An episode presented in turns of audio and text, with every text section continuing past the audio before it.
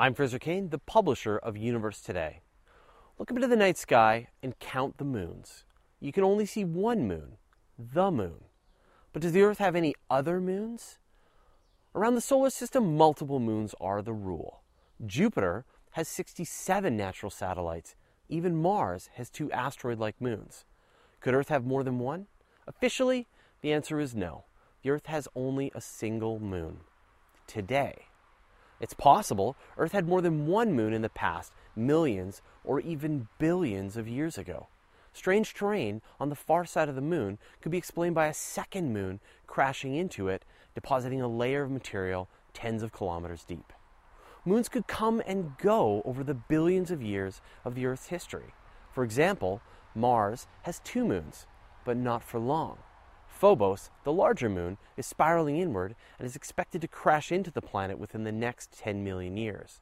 And so in the future, Mars will only have a single moon, Deimos. It's also possible the Earth might capture a moon in the future.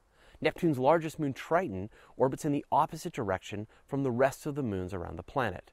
This suggests that Triton was actually a, a captured Kuiper Belt object which strayed too close to the planet. In fact, we did capture a 5 meter asteroid called 2006 RH 120. It orbited the Earth four times during 2006 2007 before getting ejected again. So we can assume events like this have happened in the past. Additionally, we might have more moons, but they haven't been discovered yet because they're just too small. Researchers have calculated that there could be meter sized asteroids in orbit around the Earth remaining there for hundreds of years before gravitational interactions push them out again. And there are other objects that interact with Earth's orbit in strange ways. Scientists don't consider them moons, but they do stick around in our neighborhood.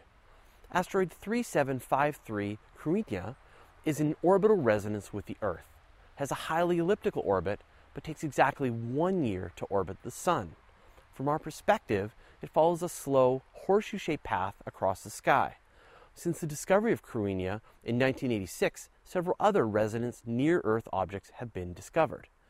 There's 2010 TK7, the Earth's only known Trojan asteroid. It leads the Earth in the exact same orbit around the Sun in a gravitationally stable point in space. So the answer Earth has only a single moon. Today, we might have had more moons in the past, and we might capture more in the future, but for right now, enjoy the one we've got. Thanks for watching. You're listening to the audio edition of Universe Today.